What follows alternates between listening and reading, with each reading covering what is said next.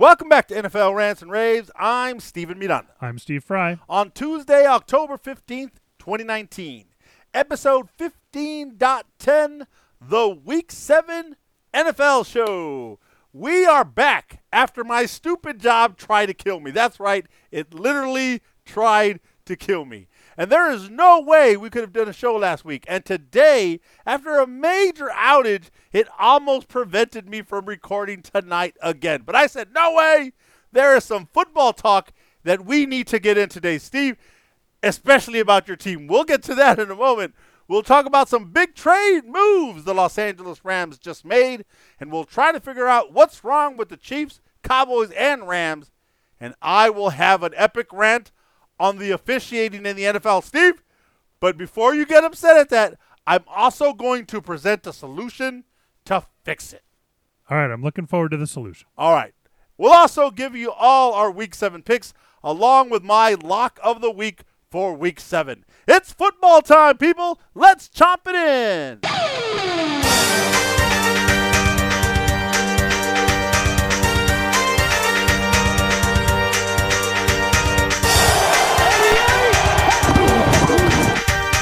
Bringing American football to the world. It's Steven Miranda and Steve Fry with NFL Rants and Raves.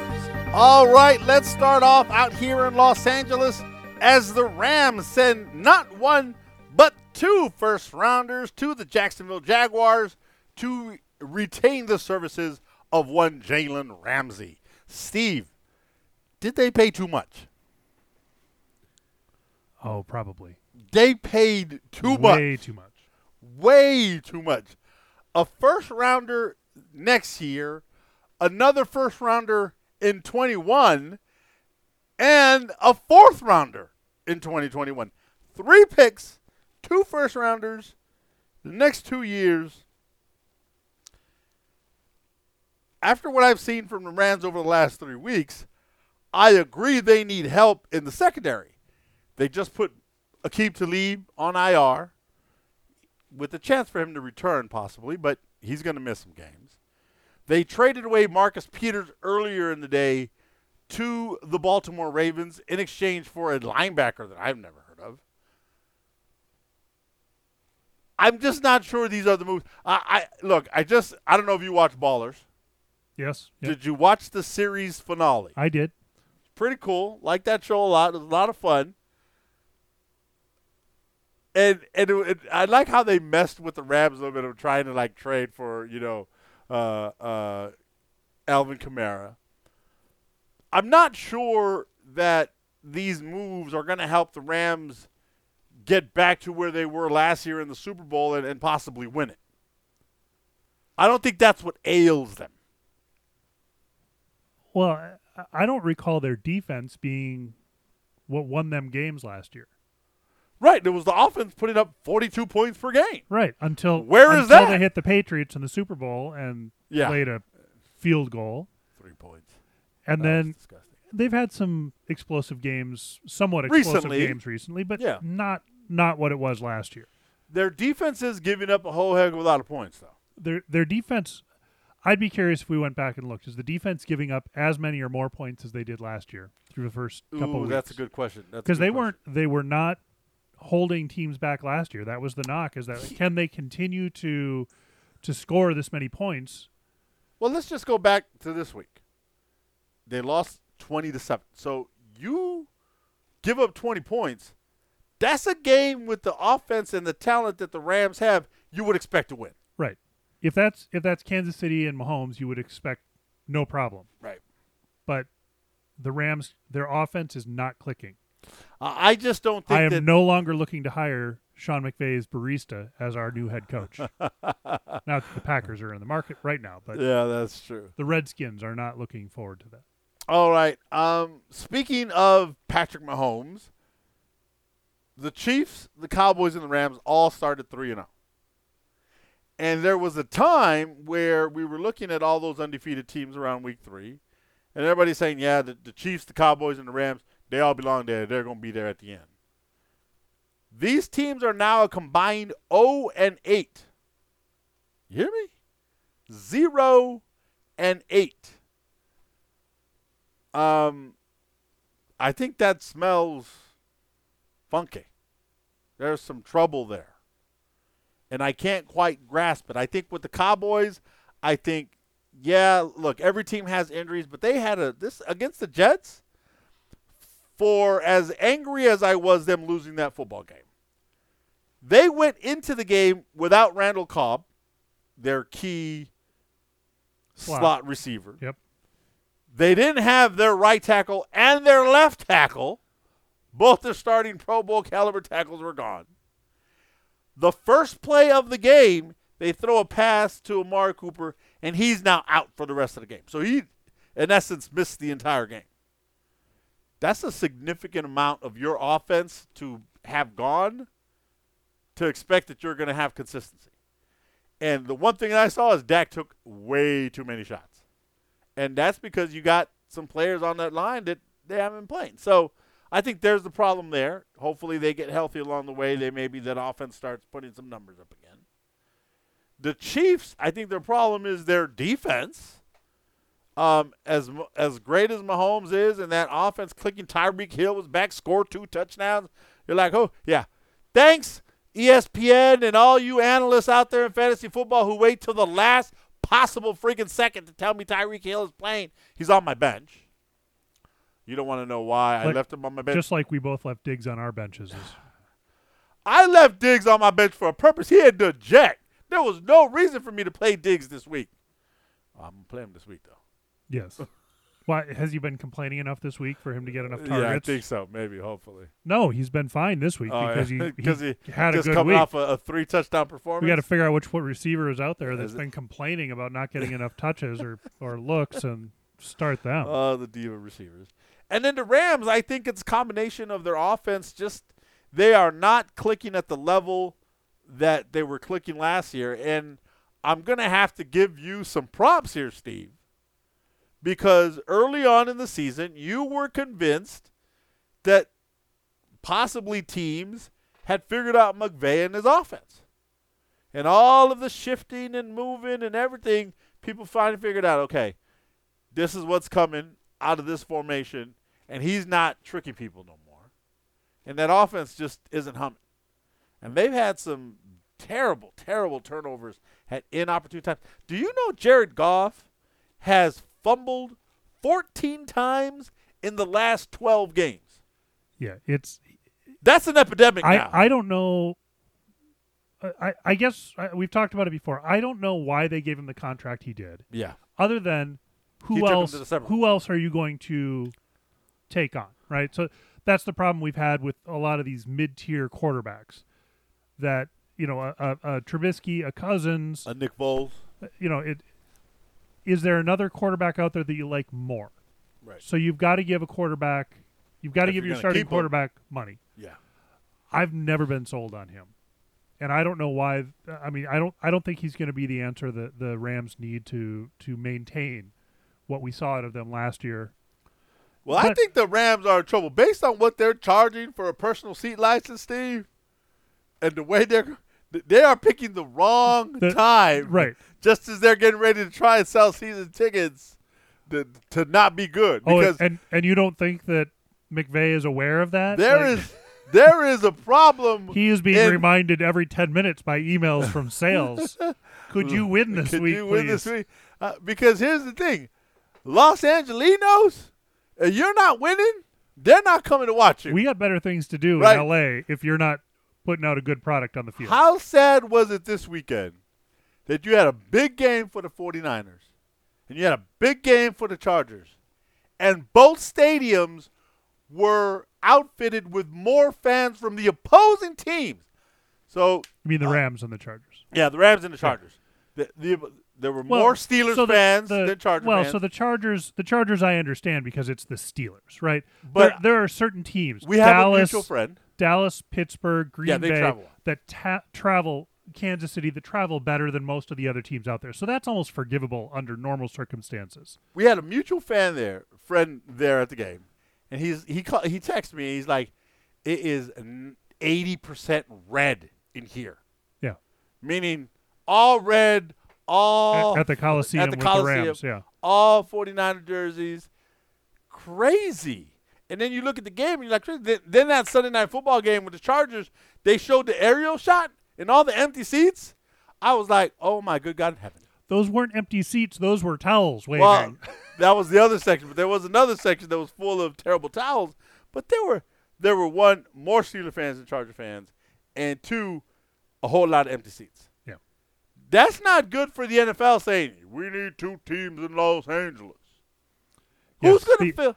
The Los Angeles experiment may be dying very quickly. The Los Angeles Chargers can't fill this little itty bitty StubHub Center, whatever it's called, whatever the name is this yeah, year. they're, they're not filling. They're not filling that 80,000 seats. monstrosity of a stadium that's being built. It's pretty. It looks good. It it's it's an architectural marvel, and it will be fantastic. I, I, the product on the field is so far doesn't look too good. So No. so kind of go back to the questions of of these three teams, which one are we worried about? The problem is you've got Kansas City, four and two. Their wins are against the Jaguars. Uh, you know, look much better than we expected. Right. Uh, against the Raiders, okay, they're not as good as I think we were hoping they were at the beginning of the Right. season. They're not terrible, but they're not as good as the, the Ravens they beat, the Lions they beat. So those are all those are good, all of those, those- are good quality wins. Then they lost to the Colts, which okay, I can I can see that one. The Right. Colts are performing well, and then the Texans got hot and and But both of those losses were in Arrowhead. at Sure. home, where they almost never lose. There's signs for concern. I just think and, there's signs. and the Rams lost to the or wi- beat the Panthers. The Saints week two. That's when Brees went out, right? Sans Brees. So, well, it was before they had a chance to recover. It was the week. I mean, Brees went out week two, right? He went out in that game against the Rams. Right. So Yeah. that was a transitional quarterback. Yeah. So of course the Saints aren't going to be ready to They were not ready for coming back game. the next week. They were, and then they beat the Browns. So none of those three wins, I would say, were great quality wins. No. because you had Cam playing for the Panthers, Right. who didn't look good from week one. Brees going down, and then you had the Cleveland Browns, who have not. We're we're now projecting next year's record for the Browns already. Yeah. Then they lose to the Buccaneers, the Seahawks, and the 49ers. I think the Rams have a lot to be concerned about because they Absolutely. three mediocre wins and I mean losing to the Seahawks and apparently the 49ers. I guess those are okay losses. Those appear to be good teams, especially at Seattle. But they're in the division, though. Those Well, are your division foes. Well, they're not. Yeah, You can't have too many division losses. no. the The challenge is if you look at the Cowboys, though, that's the the, one. That's the one I'm really concerned about for Well, you. The Cowboys should be extremely concerned. Their their three wins are against the Giants, the Redskins, and the Dolphins. A combined two wins between those three. Yeah, those aren't those aren't wins to brag worse, about. They just lost to an 0 and 4 Jet team. Right. Yeah, the Saints and the Packers in there are excusable. Those Right. are those are quality teams that you And- we expected to be closer they, than they and were, but were and they were close games. I mean, they lost by two to the Saints, and what? Ten to the Packers. But yeah, Yeah, that, I mean that kind of got away with them there in the end. But um, but losing to the Jets this week, it was an Yeah. eye opener. It was a holy bejesus.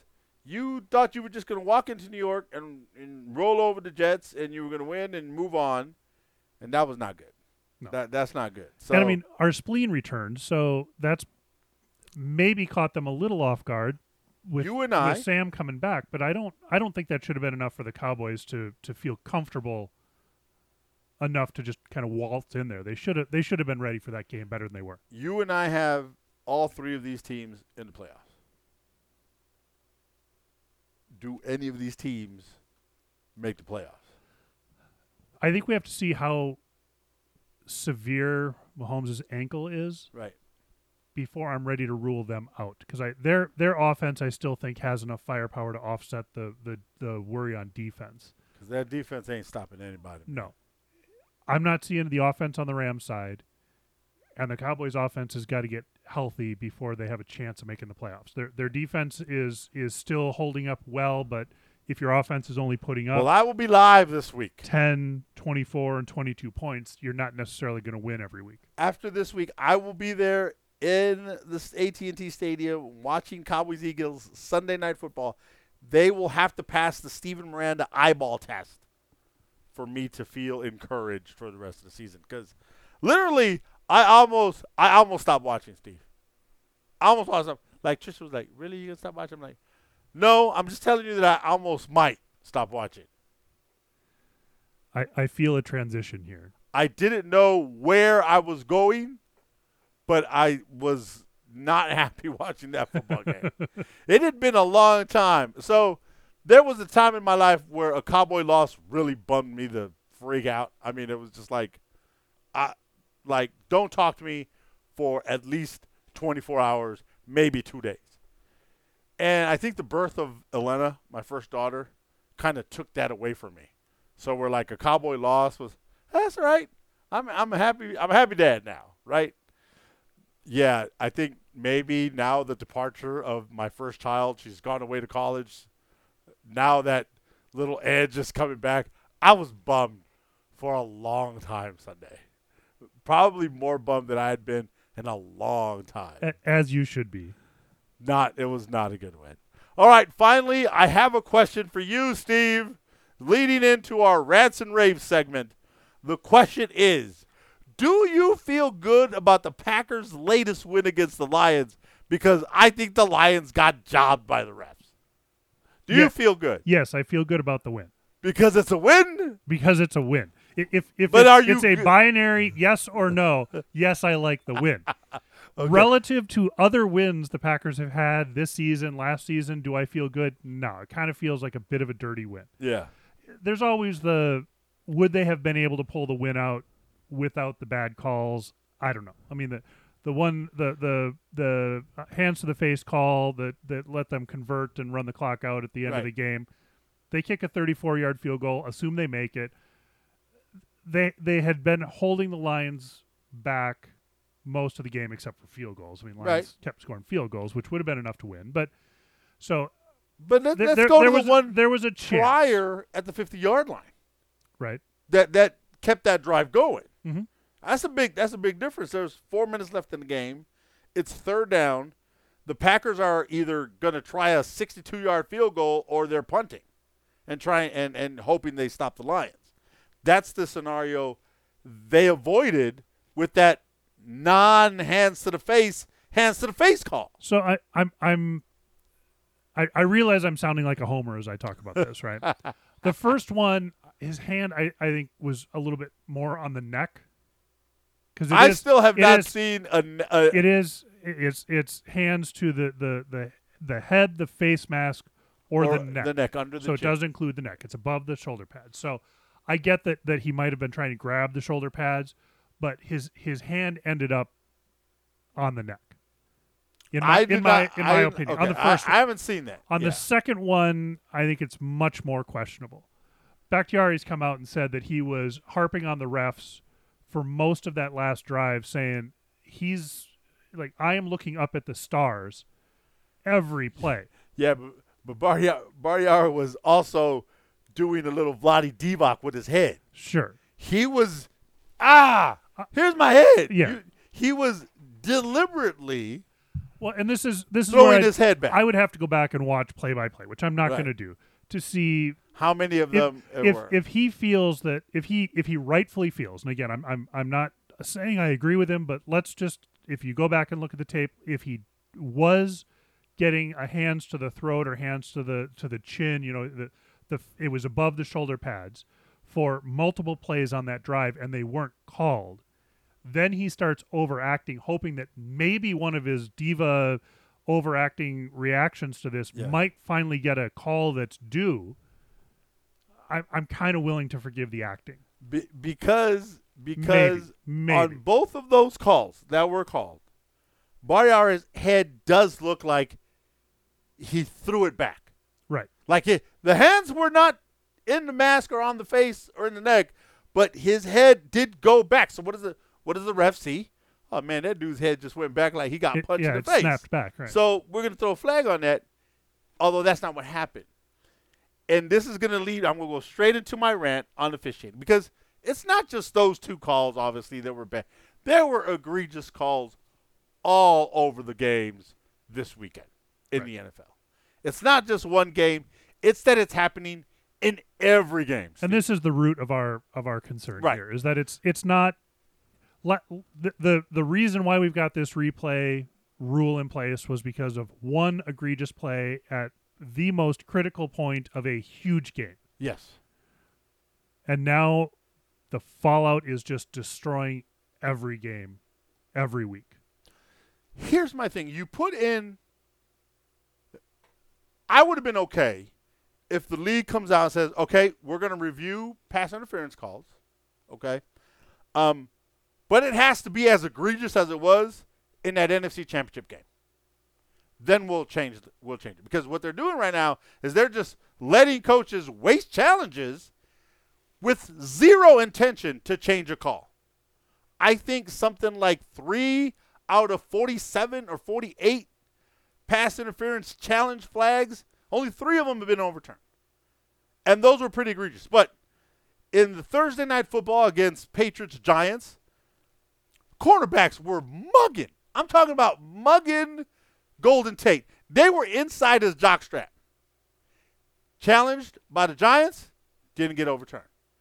That is to me a case is like, look, you can see the defender grab the jersey, twist the receiver so that the receiver's body moves five yards before the ball gets there. That is pass interference. Everybody knows that's I mean, pass interference. We, we have seen the the example that they gave in the offseason or p- before. One of the one of the two or three examples that officiating gave was when a receiver isn't able to use both hands to catch a ball To try and catch one ball. is being pulled back. and, And, and we that saw that case. on multiple cases this last weekend alone where the defender is clearly pulling one of the two arms so the receiver can't catch the ball. and not a single one got overturned. Not not a single one was called and upon and further review, review neither one was was overturned. was overturned to, Correct. to make the call. So, so that is just a sham. Now you are just showing to me we did this change just because everybody complained about Saints Rams. We made this change, but we don't have any intention of changing what was called on the field. All right. Just you know, fine. Then then, then don't have it. Just don't have it. Don't tell us that you're going to give us something, but you're not going to give. Don't tell me you're going to give me chocolate cake, but then when I get there, it's mud pie. All right, the, made out of mud, not like mud pie the dessert. Right. Like just a bunch of mud that looks like a pie, and that's what you're trying to give me is chocolate cake. Because that's what the league is doing. They're saying we got some chocolate cake, we got some chocolate cake, and you get there, and they're giving you mud. And that's the problem with the league right now. And now everything is getting magnified because they ch- try to change rules to make people happy on some other place. They are now making everything get magnified. Those two calls against Trey Flowers got magnified, especially because you got Booger McFarland saying that is not a penalty, and then he gets the their official, whoever it is on ESPN, he comes out and says, "Yeah, that probably shouldn't have get called because you know there's there really is no contact to the face," and so, and then you got a skajillion tweets from past players, past defenders. Barry Sanders saying, okay, this is just a joke now, NFL. You got to do something about it. And so it's getting magnified every week. And here's the thing I've said it before on the show, I'll say it again. And I promise you, Steve, because I know you're looking at me with the eyes. You can't see Steve, people, but he's got the eyes that he's looking at me. This Evil is my yes. last NFL officiating rant. Because you and I, we talked before the show, and we agreed nothing's going to change this year, right? Yeah. Th- This, uh, as I said before the show, the bad officiating through the end of the season will be no different than it's raining or snowing or something. It, it, it you you have to expect it in every game. So we're going to be good with that. We're going to be down, and, and I am not going to rant on the officials after this show. But I just want to say this because the, the officiating level has gone to a complete, complete, just really bad. Here's the thing I don't care about the replay or the challenge or what have you. My problem is that you're not getting the call right. Okay? The NFL has the power because they've got a skajillion cameras at every game to see every play. And if they see something that's uh, as egregious as those calls in the Monday Night Football game, which is prime time, every eyeball is on that game, right? There's no other games to be watched. It's that game or nothing else. The league needs to change its replay, take it out of the hands of head coaches, because that's the one thing I hate. I am a head coach of a football team. It's not my job to officiate the game. It's my job to coach my team to be ready to play the football game.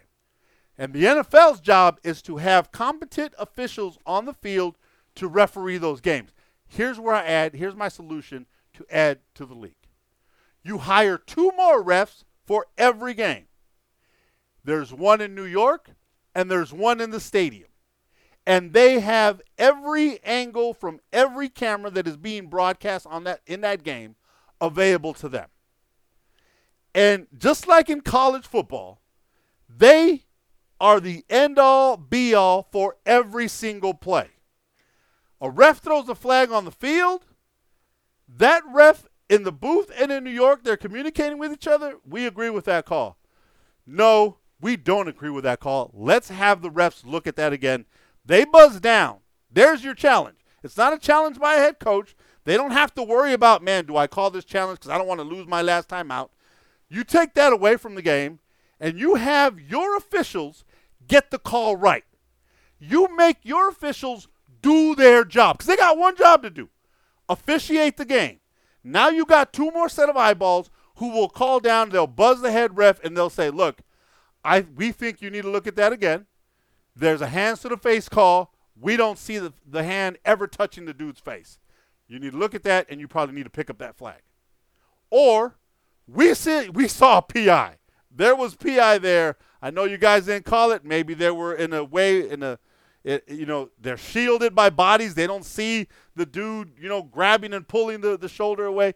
You should look at it again because we think there's PI there. Or yeah, you guys called PI there. The guy didn't really touch anybody. You should look at that again. Maybe you need to pick up that flag. Have your officials be responsible for getting the calls right. Don't put it on the head coach. Don't put it on the players. Don't put it on the teams. Put it on your officials. Hire a couple more officials, and they will only stop the game if they feel it necessary. And that is how you solve all of these problems. You don't have to worry about coaches challenging. You don't have to worry about a ref getting in Jason Garrett's face and saying you don't like it. Throw the challenge flag, which I can't believe a ref would do that. And then when Garrett throws the challenge flag right in his face on the ground, he call he throws a 15-yard penalty for unsportsmanlike conduct. That is the problem that the league has right now in the league.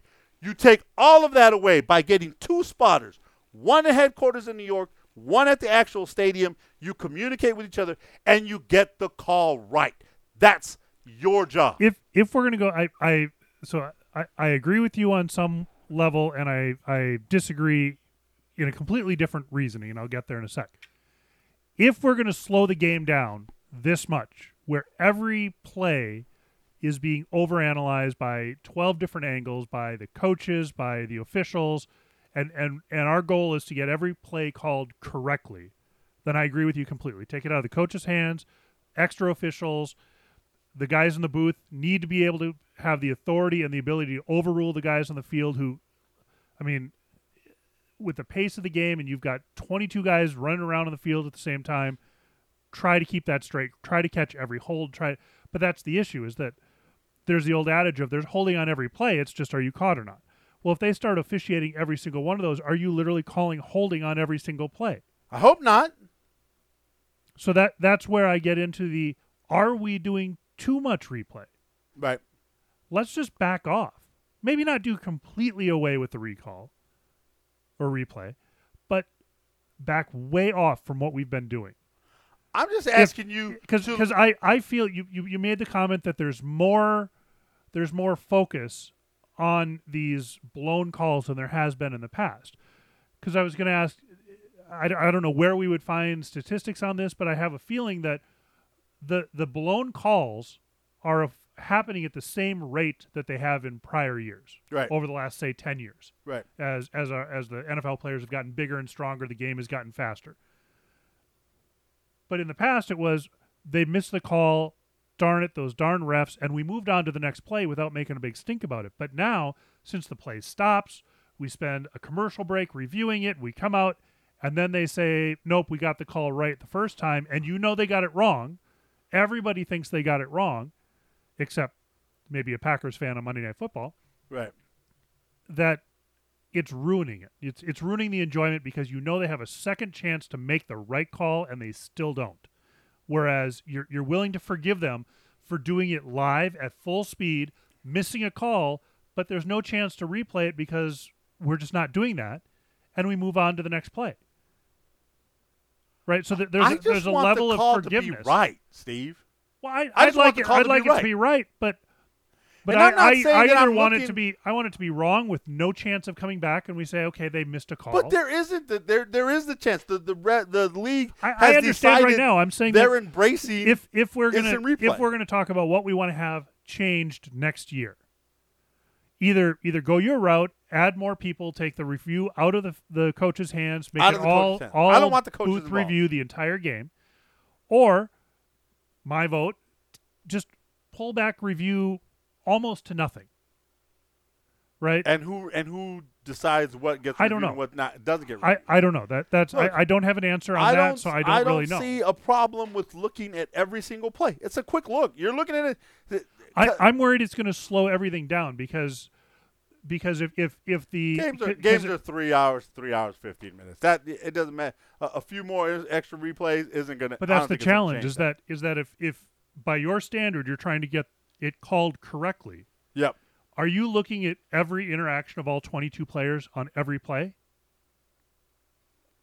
Because you're, Yeah, you're, you're you're- looking you're seeing it. you're You're looking for holding. 22. Well, Yeah, yeah, yeah. So so in in the you get a team in a hurry up offense where there's between tackle and snap of the football there's maybe 15 seconds. Yep. You're expecting an official in a booth and and one in New York to review 22 players and their interactions through the entire 10 second play to see if anyone had a hold, a block in the back. Yeah. No, I think uh, I I, don't a, think a pass interference, a roughing the passer call, a hands to the face, any of those things. Yeah. If we're gonna if we're gonna try to get it, the, every play called correctly. Yeah, I'm not thinking. That, I'm not thinking the that's what I'm minutia of that. Like every 22 so people. so that's the doing. problem we have right now is a rule was put in place that that we're going to give the coaches the ability to to challenge a a pa- A specific call. pass interference or a non-call. Right. and and it was told uh, in the preseason it was it was explained to all the coaches if if we review it we're not going to review it just for the pass interference we're Yeah, going to review review it for, everything. everything. Which hasn't happened. By the way. no it hasn't but but that's that's you have to be careful on how you implement something like that because if, if it's we're going to implement a booth review on every play doesn't mean we're going to stop the play on the field Yeah. Right. to do it. But if we think we see something in the booth that that might need to stop and get reviewed, we're going to stop play so that we can get the play called correctly on the field. Right. I think you're going to open that up to so okay, they get the pass interference or the holding call correct. You know, the the, the secondary hold, the the um, offensive pass Right. interference, you know, something like that, a pick, something. I'm not talking about the the line holding. Yeah. But then it's going to become well, yeah, everything in the secondary happened, but you didn't get this hands to the face call in the line. You didn't get the hold on the line. You didn't get the block in the back. You didn't get the roughing the passer. Right. So so now suddenly, well, if we're going to get the play called correctly, we've got to review every single player and their interaction. So now we're going to open the play clock up to two minutes every time, so that they have time to review and make sure that no single player violated any NFL rule. Yeah, you went. I think this is your insurance man coming out right now. Well, you went to the. You went to the. that- you went to the deeps of depths of the ocean there, all the way to the bottom. So how how do you want to that that's that's been the problem is in trying to to put some minutia small How does college football do it? interpretation into it that that the NFL has implemented this in a way that no one is happy with its so so there the NFL is not overturning any play that doesn't have a significant impact in a game. Are the people running college football smarter than the people running the NFL? No. Then how does college football do it? Because they do it flawlessly. They they don't interrupt the game unless it needs to get interrupted. The game's a lot slower. Every t- every college player you talk to that comes into the NFL says The game is the faster. game is faster. It is because They are look, faster. They are.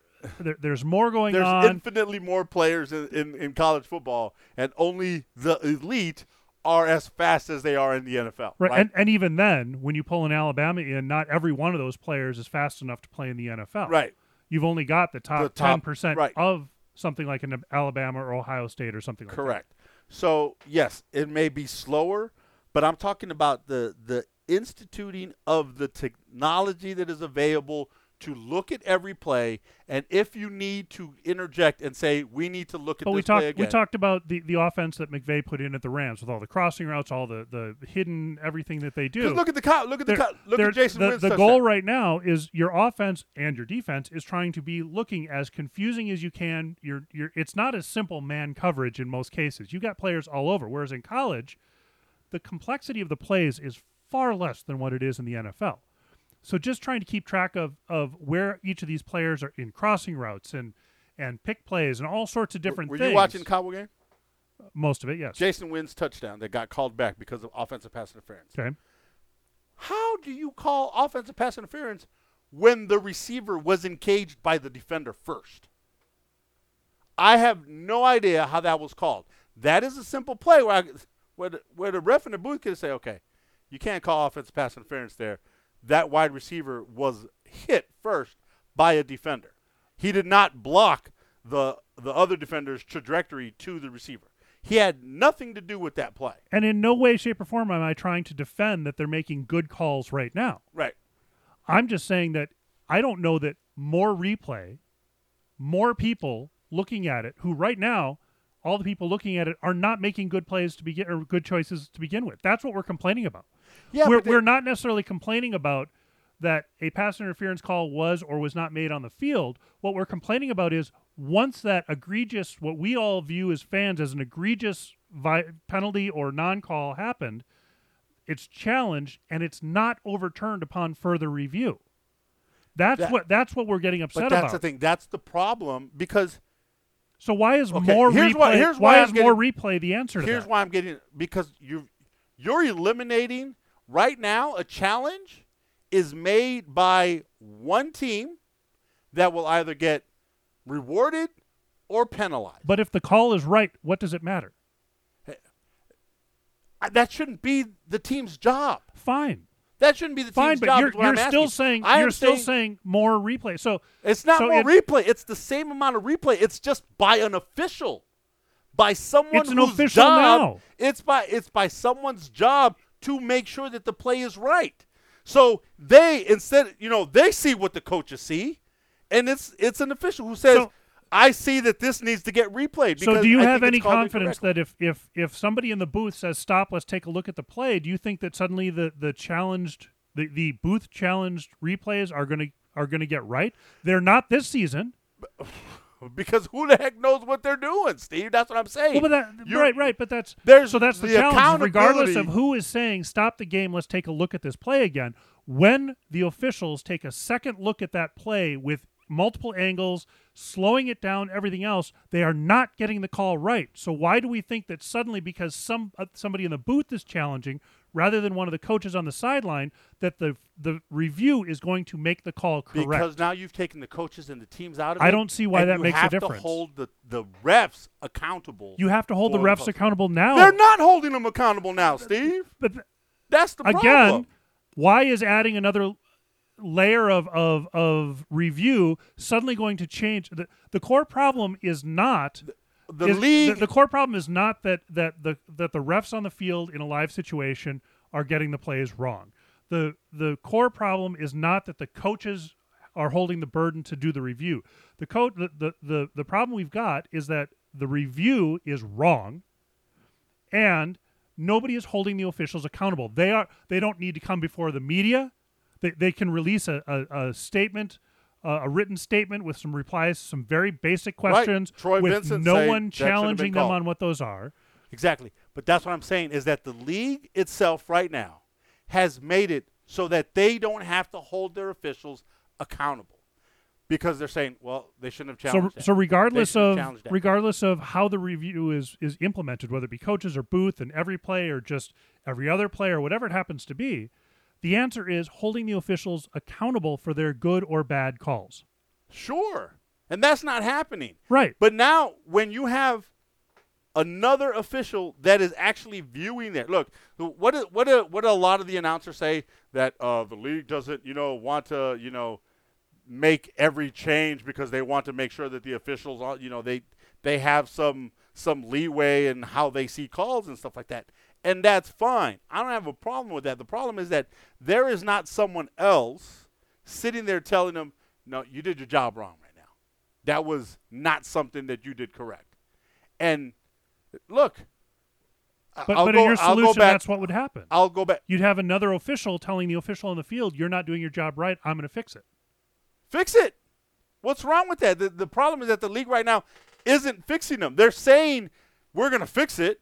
But again, I don't see why. But they're not I don't see it. why having somebody in the booth say we need to take a second look is suddenly going to have them take a, a But that different, person in the booth is also a part of the conversation. Just think of it as ext- just think of it as another official on the field. He just has more eyes on everything. That's it.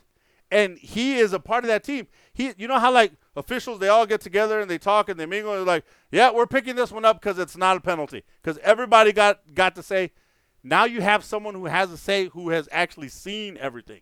I'm not sure that's happening because right now the only thing that's happening is you get the official to go look at it. He talks to someone in New York and then it's done. Let's get someone who's a part of the team who has some say so and some input. Hey guys, I got a much better view than all of you put together and this is what I saw. Cuz ultimately all I want is for the play to be called correctly. That's what I want. And I, you know, and if my that- my it- challenge is I don't know that I want to subject every single play to review that we're going to be angry at that they didn't get right they didn't get wrong the first time but they got wrong the first and second time i would rather i would rather pull well, isn't that the ins- problem now? yes that's that's the issue now and that's why i'm saying that whoever it is that's saying we need to take a second look if they don't get it right the second time then we're in the same place we are right now that we're we're upset they missed the call in the first place but you can kind of forgive them with how fast that happens live and how many things they've got to be paying Right. attention to but we get upset when they look at it in slow motion focus in on a specific interaction between two players or three players and then still get the call wrong Yeah, that's, that's why the- I'm saying pull back the instant replay. I don't know where the right place is, but pull it back from where it is now, so we leave it back with just the the, the officials on the field live game. They're gonna get calls wrong. They're gonna miss calls. They're gonna get them wrong, but at least you say at But least here- at least now we're just back to this that sucks and we move on Yeah, because See, there's no chance to look right. at it a second time and get it wrong a second time. Don't get it wrong. Get it right. That's what I'm saying. They're not going to. They haven't yet. They're not going to hold the officials accountable. They're they're part-time officials. We've talked about that before. They, they're not held accountable to the media. They're not held accountable to the teams. To my knowledge, their income is not based on how accurately they call the game. Yeah, that's, they that's they put them out there part-time, and they they do the best they can, and they get it wrong. And and we're pissed right now that they get it wrong twice on the same call.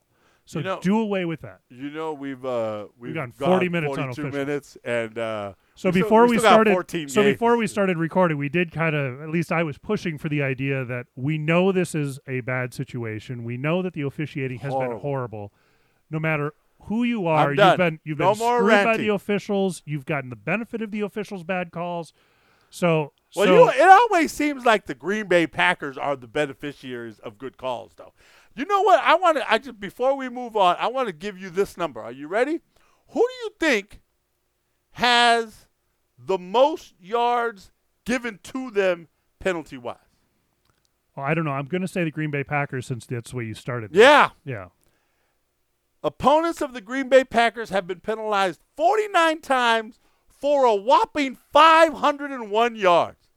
501, Steve. And the next closest person is at 445. That's a lot happening right for your ball club. I okay. I, I there's not much I can argue there other than to really determine is that a problem or or something else. We'd have to see exactly what those penalties are coming up. Yeah. Because if that- they're things like false starts or offsides, yeah, yeah, there's nothing you can do there, right. but the twelve men on the field that was 501 that was my favorite.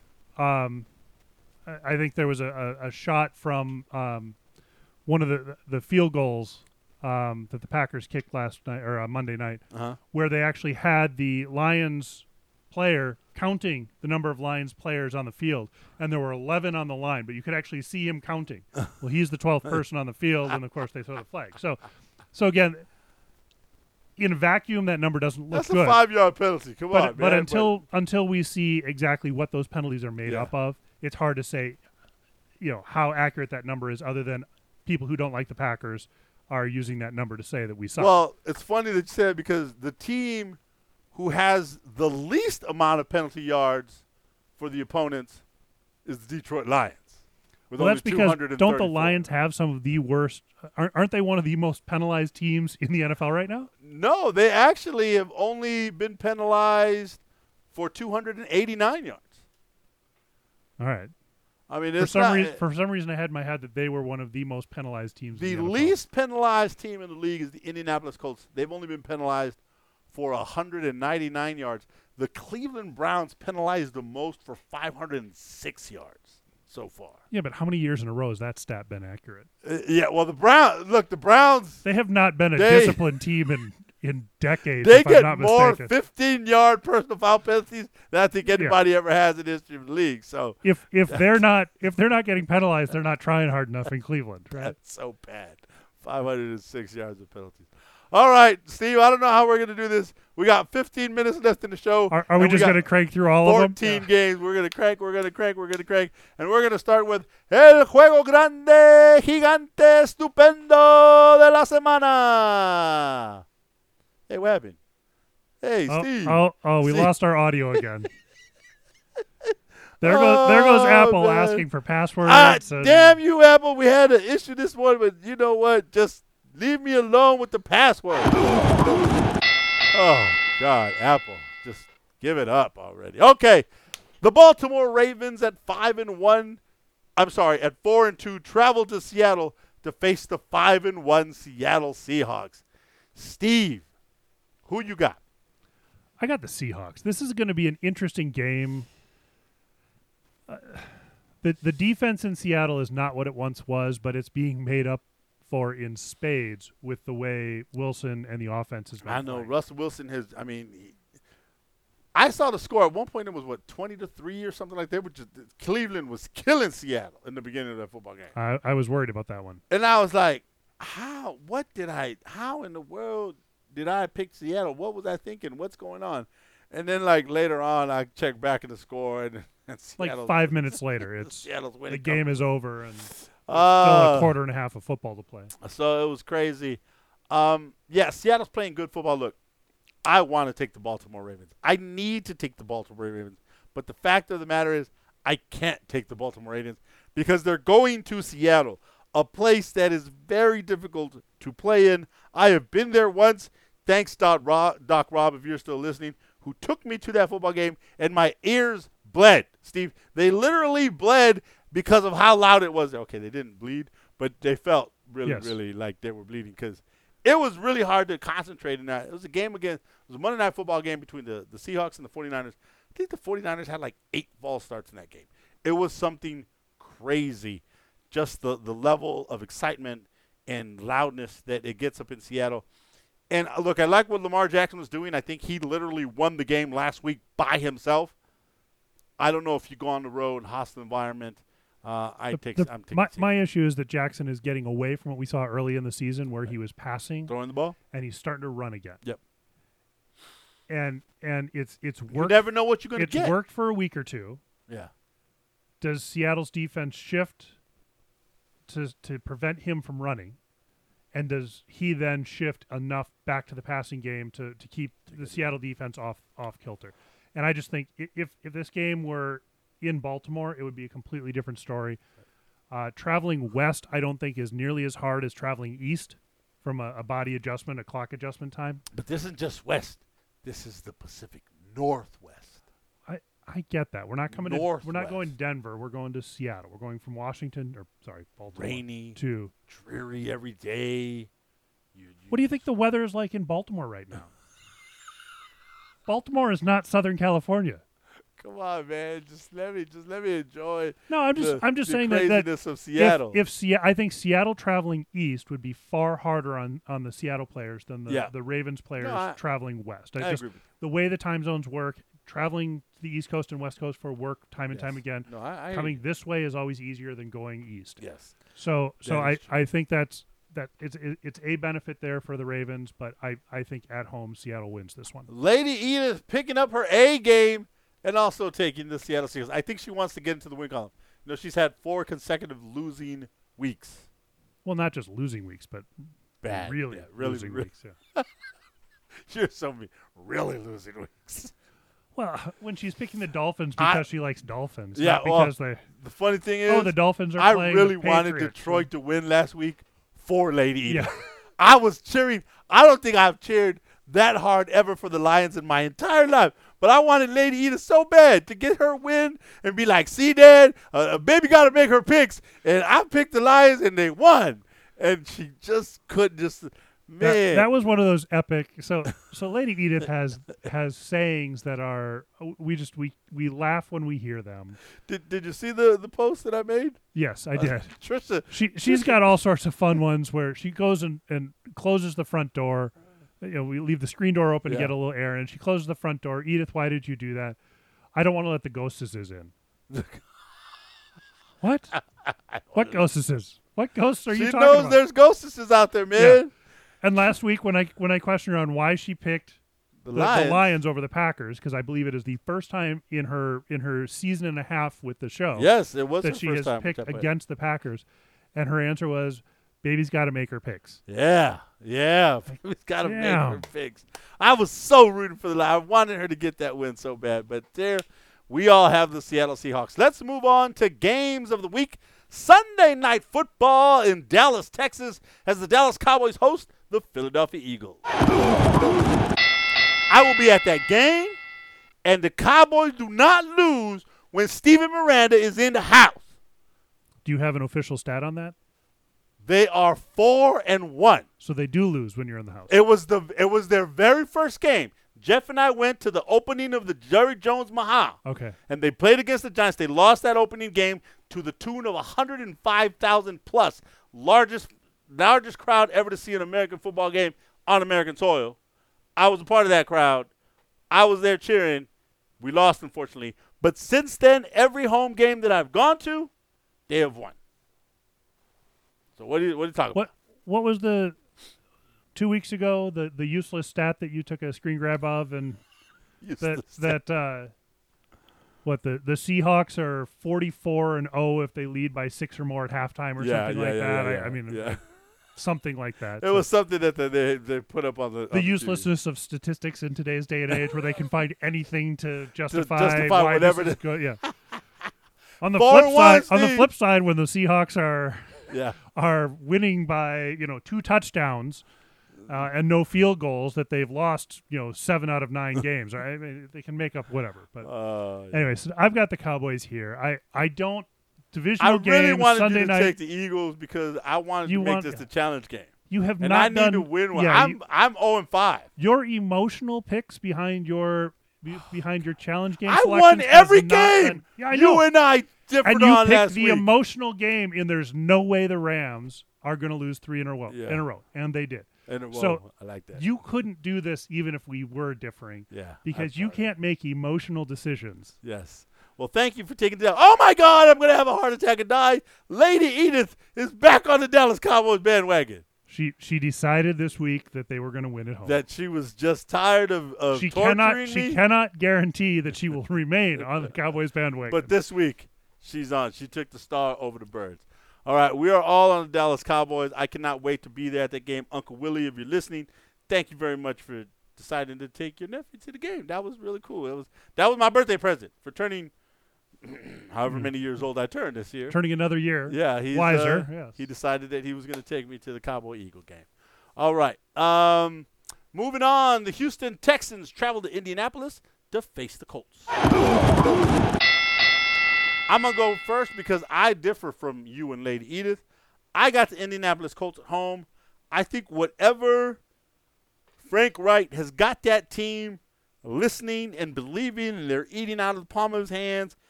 Look, everybody left this team for dead when Andrew Luck said, I ain't got to go home, but I got to get up on out of here.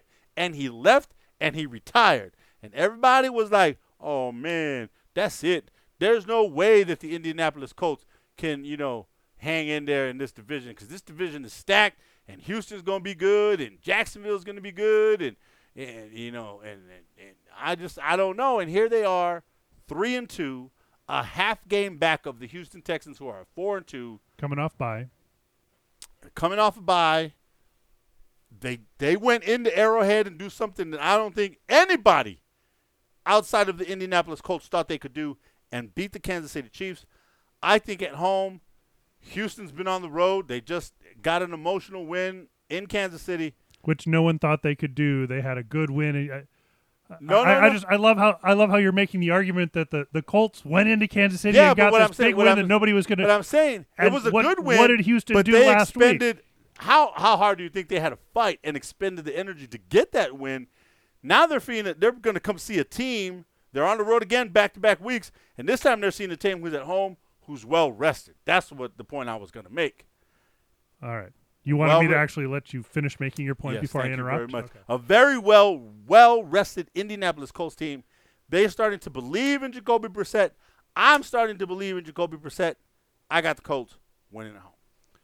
As you said, you're against uh, both Lady Edith and me. We're we're both going on on with Houston. Any particular reason why? You're just feeling the the heat off this Chief win? I, I think they've got good momentum. It's hard to see them. It's hard to see NFL teams pull momentum week after week after week. Right. There's probably more of a confidence level is, is the, the right way to say that. That that they've got the confidence that they're doing the right things to, to win. And and I, I think they're going to go into Indy and I think they're going to win a, a pretty good game. Houston lost me when they lost to Carolina at home. They lost me, Steve. Because they lost me a pretty big parlay card that week. That's fine. So they lost me. I got the Colts. You and Lady Edith are on the Houston Texans. Moving on to Good, good to see you're not making those emotional decisions I'm again. not. right? I'm not. the Detroit Lions. Houston is dead to me because I didn't win a bet over them.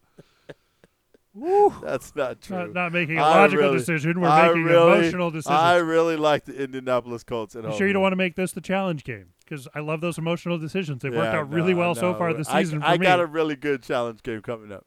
The Detroit Lions hosting the Minnesota Vikings. Woo, this is going to be a good divisional game in Motown. I think the wheels fell off the Lions on Monday Night Football this past week. I think they fell off. That was such a, a, a body blow. You know when it like, you know, Cassius Clay with the body blow, body blow, body blow, and then at the very end, boom, and his knockout. is like, how did he knock him out? Well, he punched him in the gut for like a hundred minutes straight. I think that's what the Lions took. They took too many, one too many body blows of the Aaron Rodgers, and boom, here comes Minnesota. They're gonna knock him out, and I, I, I think the Lions are gonna lose. I've got Minnesota. this game could go either way. I I honestly, I mean this this all rests on does Cousins do what he's done the last two weeks, or does he go back to being the Kirk Did they turn we know and Did love? they turn the corner or something? I don't know because he's acting like he hot bread right now throwing yeah, the I- ball. and and I don't I don't have enough confidence in Cousins to be more than a couple of games in a row. okay, Right. all right. He's gonna he's gonna revert to his average performance, and he's gonna throw up some goose eggs and, and some horrible games. He's already had a couple this season. Yeah. I get that he's on a trend.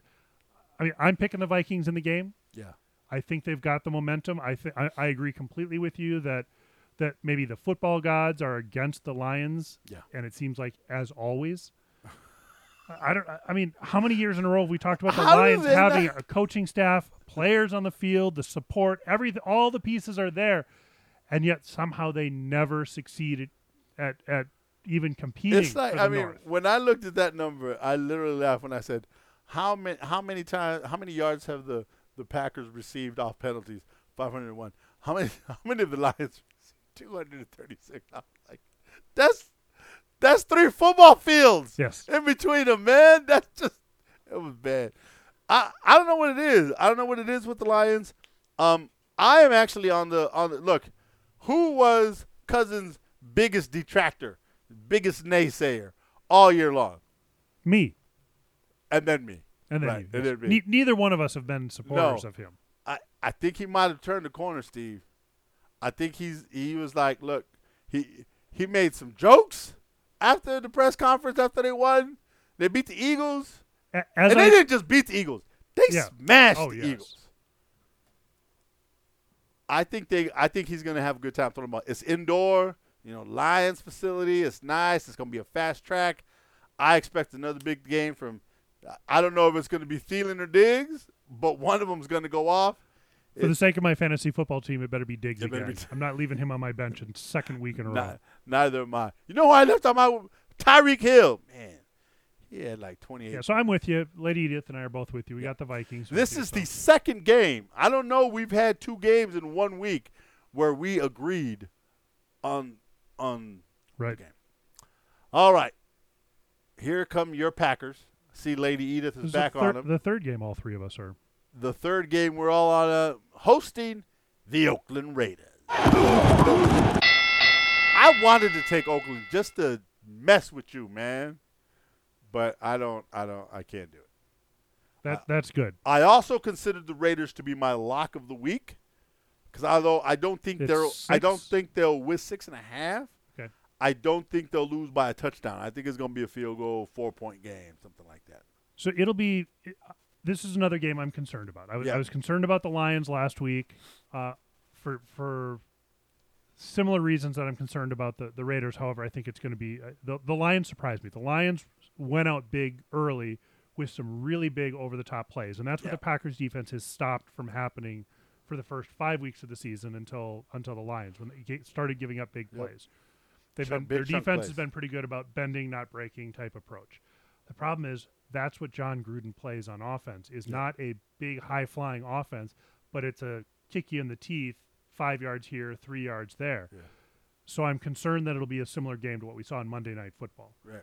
where it's it's going to be low scoring, it's going to be you know not kick you in the teeth, and it's going to be a whole bunch of field goals. So I, I I'm going with the Packers again because they're at home. Yep. Um, but I don't have a whole lot of confidence in this pick this week. Yeah, I've got the Packers. Um, I'm not making this my lock, although I do like the six and a half. I also like the under because it's 47 and a half. That's a lot of points. I, I don't know if it's it's going to be like 2013, 2017, something like that. The only way that that over hits is if the Raiders defense just lays an egg. Yeah. And Rodgers just goes off on them. All right, we all have the Packers on that one. Moving on, Sunday afternoon, the Chicago Bears host the New Orleans Saints. So I am against you again. You and Lady Edith on the same side of the table. I've got the New Orleans Saints. Teddy has made a believer out of me. I really took look just earlier this year, week two, Drew Brees goes down, they lose to the Rams. I'm like, all they got to do is hold on. It's six weeks, man. Drew Brees is gonna be out for six weeks. So if they could go three and three during those six games, they're gonna be all right. They'll be four and four, and Drew comes back and they could go on a little run and boom. They are five and one. Am I right with that record? Yes. Yes, they are five and one. I mean, that only loss is that is that Ra- look they lost to the Rams the week Drew Brees went down, and they had to bring in Teddy in the second quarter, and it just you know you don't know what's going on, right? They kind of rushed him in there, and he didn't look like he was comfortable. Since then, he has done what he's needed to do to get the job done. Went up in, into Seattle, hostile environment. We already said how hard it is to play in there. Got a W there. Beat the Cowboys by two. Did just enough to get the job done there. Since then, he's he's gone on and, and, and made some, some big plays and crucial moments to get W's and continue to get W's. I think they continue. Look, I think we found saw the true Chicago Bears team in London, getting beat by the by the Oakland Raiders. Yep. Um, their defense is good. But I think the Raiders kind of gave everybody the blueprint on how you stop Khalil Mack. Mack was a no-show in that game. And I think Teddy's going to get the ball out of his hands quickly. Little little swing passes to uh, Alvin Kamara, and and he all and Michael Thomas always finds a way to come up big. I think they take care of the Bears in Chicago. Yeah, and I'm I'm looking at it. I, I don't disagree that we saw some of the weakness that the Bears have on defense in London. I think though coming with a week's a week off to recover, lick their wounds, and and and get a little healthier. And Trubisky back? Is he coming back? I don't know that. I- That's not if official. He's still listed as as questionable. questionable. Yep. So, um, and I don't think that Trubisky coming back is going to make a difference in the Yeah. game. I, I, I just I don't have enough confidence in him to be a, a game changer on the offense to make that much of a difference.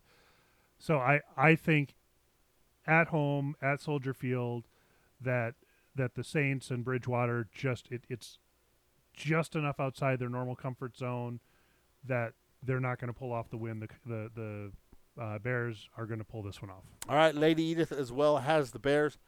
I'm just going to lock this in now, Steve, because I don't think we ch- differ on. I think there's only one more game that we differ on. Two more, Two more games that we differ on. but they don't Uh, matter. Yeah, they, na- no, I'm sorry. not making they- a nap game. They all matter, but yes, nap games are not typically. This is going to get me in the win column. It's going to. I know it. I have to because I gotta. I gotta give the mantle back to you so that you have to make these tough choices. What are you? Oh, five and one. Thanks. Thank you. We have the week one tie in there. I do have the week one tie. No, we we do. What? We have the tie. Yeah, so we have a tie. I got You ha- said that's you said you have a tie. that's tie. half a win. We we no, I got to have because I, I need that half a win. are, wait. It's a half a win, Steve. Now you're counting a tie half a win. Well, I Before said when no, the before, Lions when the was a half- Lions it was a half a loss. the Lions were undefeated no, no, with that- half a no. That's what I'm saying is that it was undefeated, but there was a half a loss, right? If it's half a All right, win, all right. it's half a loss. All right, I'm done arguing with you today.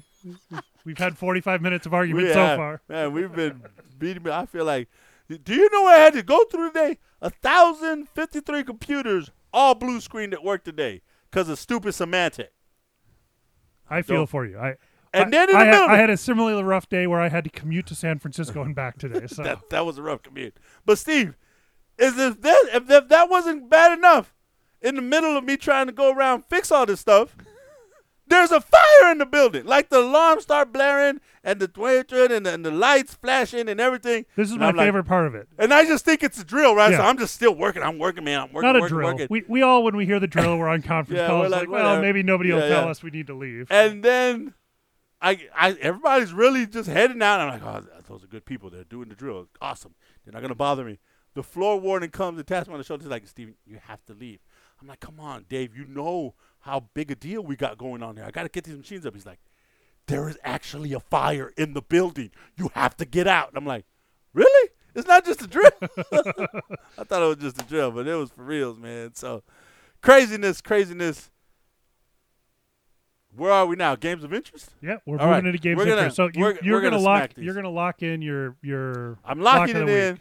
New Orleans Saints, Chicago Bears. I got the Saints. You got the Bears. It's got to get me a win. It's just it just has to because I need one. All right, we're is, moving is on. this not your lock of the week too?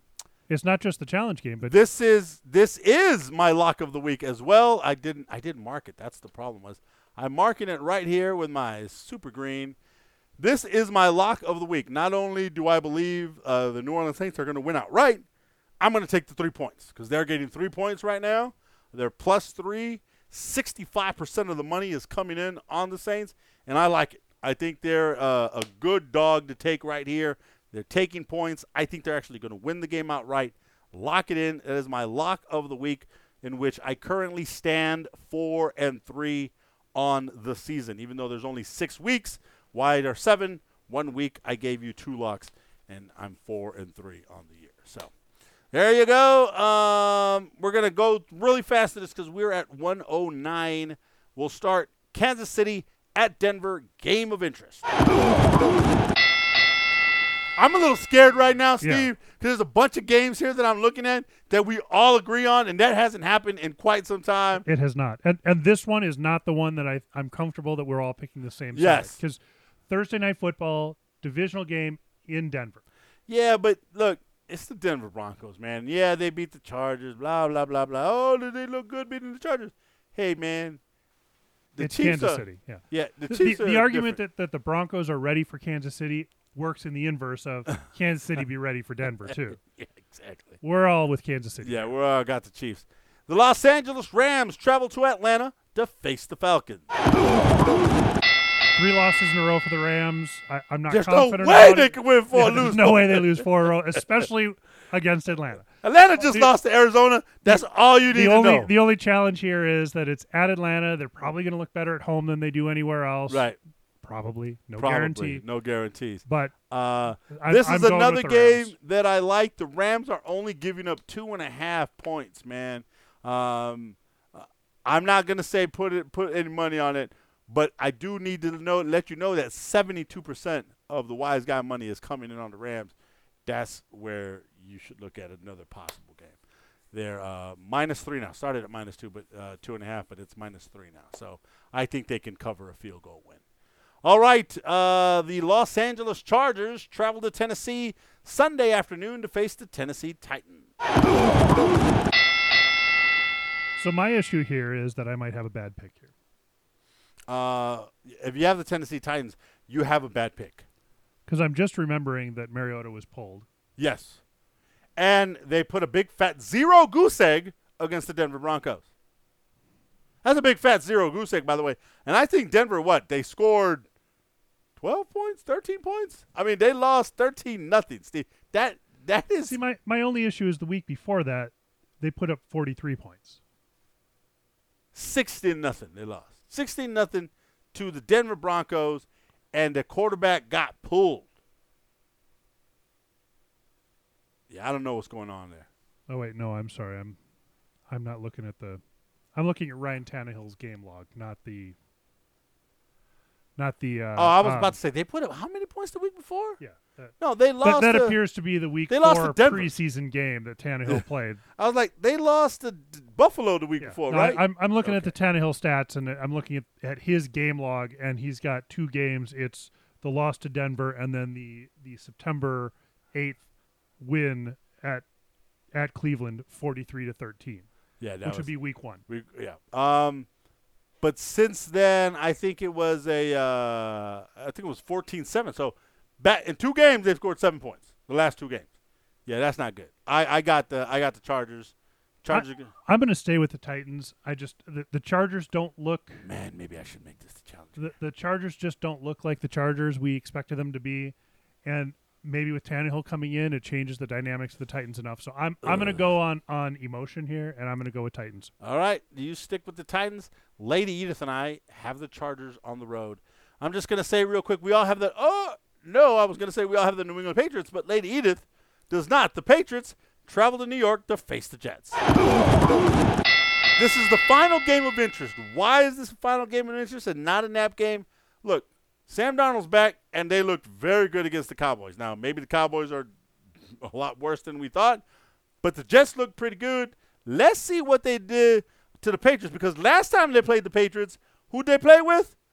Falk. Who the fuck is Falk? I don't know, but it's Falk. Okay? That's F A L K, by the way. Yes, This time it's no, Sal no censoring needed. I want to see if this is a different football team. That's why I've got it there as a game of interest. I want to see how the Jets at home do against the Patriots with Sam Darnold as opposed to their third string quarterback, Bumblebee Tuna. Yep, I You and I have the Pets. yep I'm I'm thinking that the Jets might play much better than we expected. Yeah, I think Spleen so, is too. back, and we're going to be good. So Spleen. Is that what we call it? Spleen now? Darnold, Spleen. yes. Spleen Darnold. Lady Edith, however, is on the Jets. She likes that big plane. Nap games, real quickly. Miami Dolphins at Buffalo Bills. We all have Buffalo winning at home.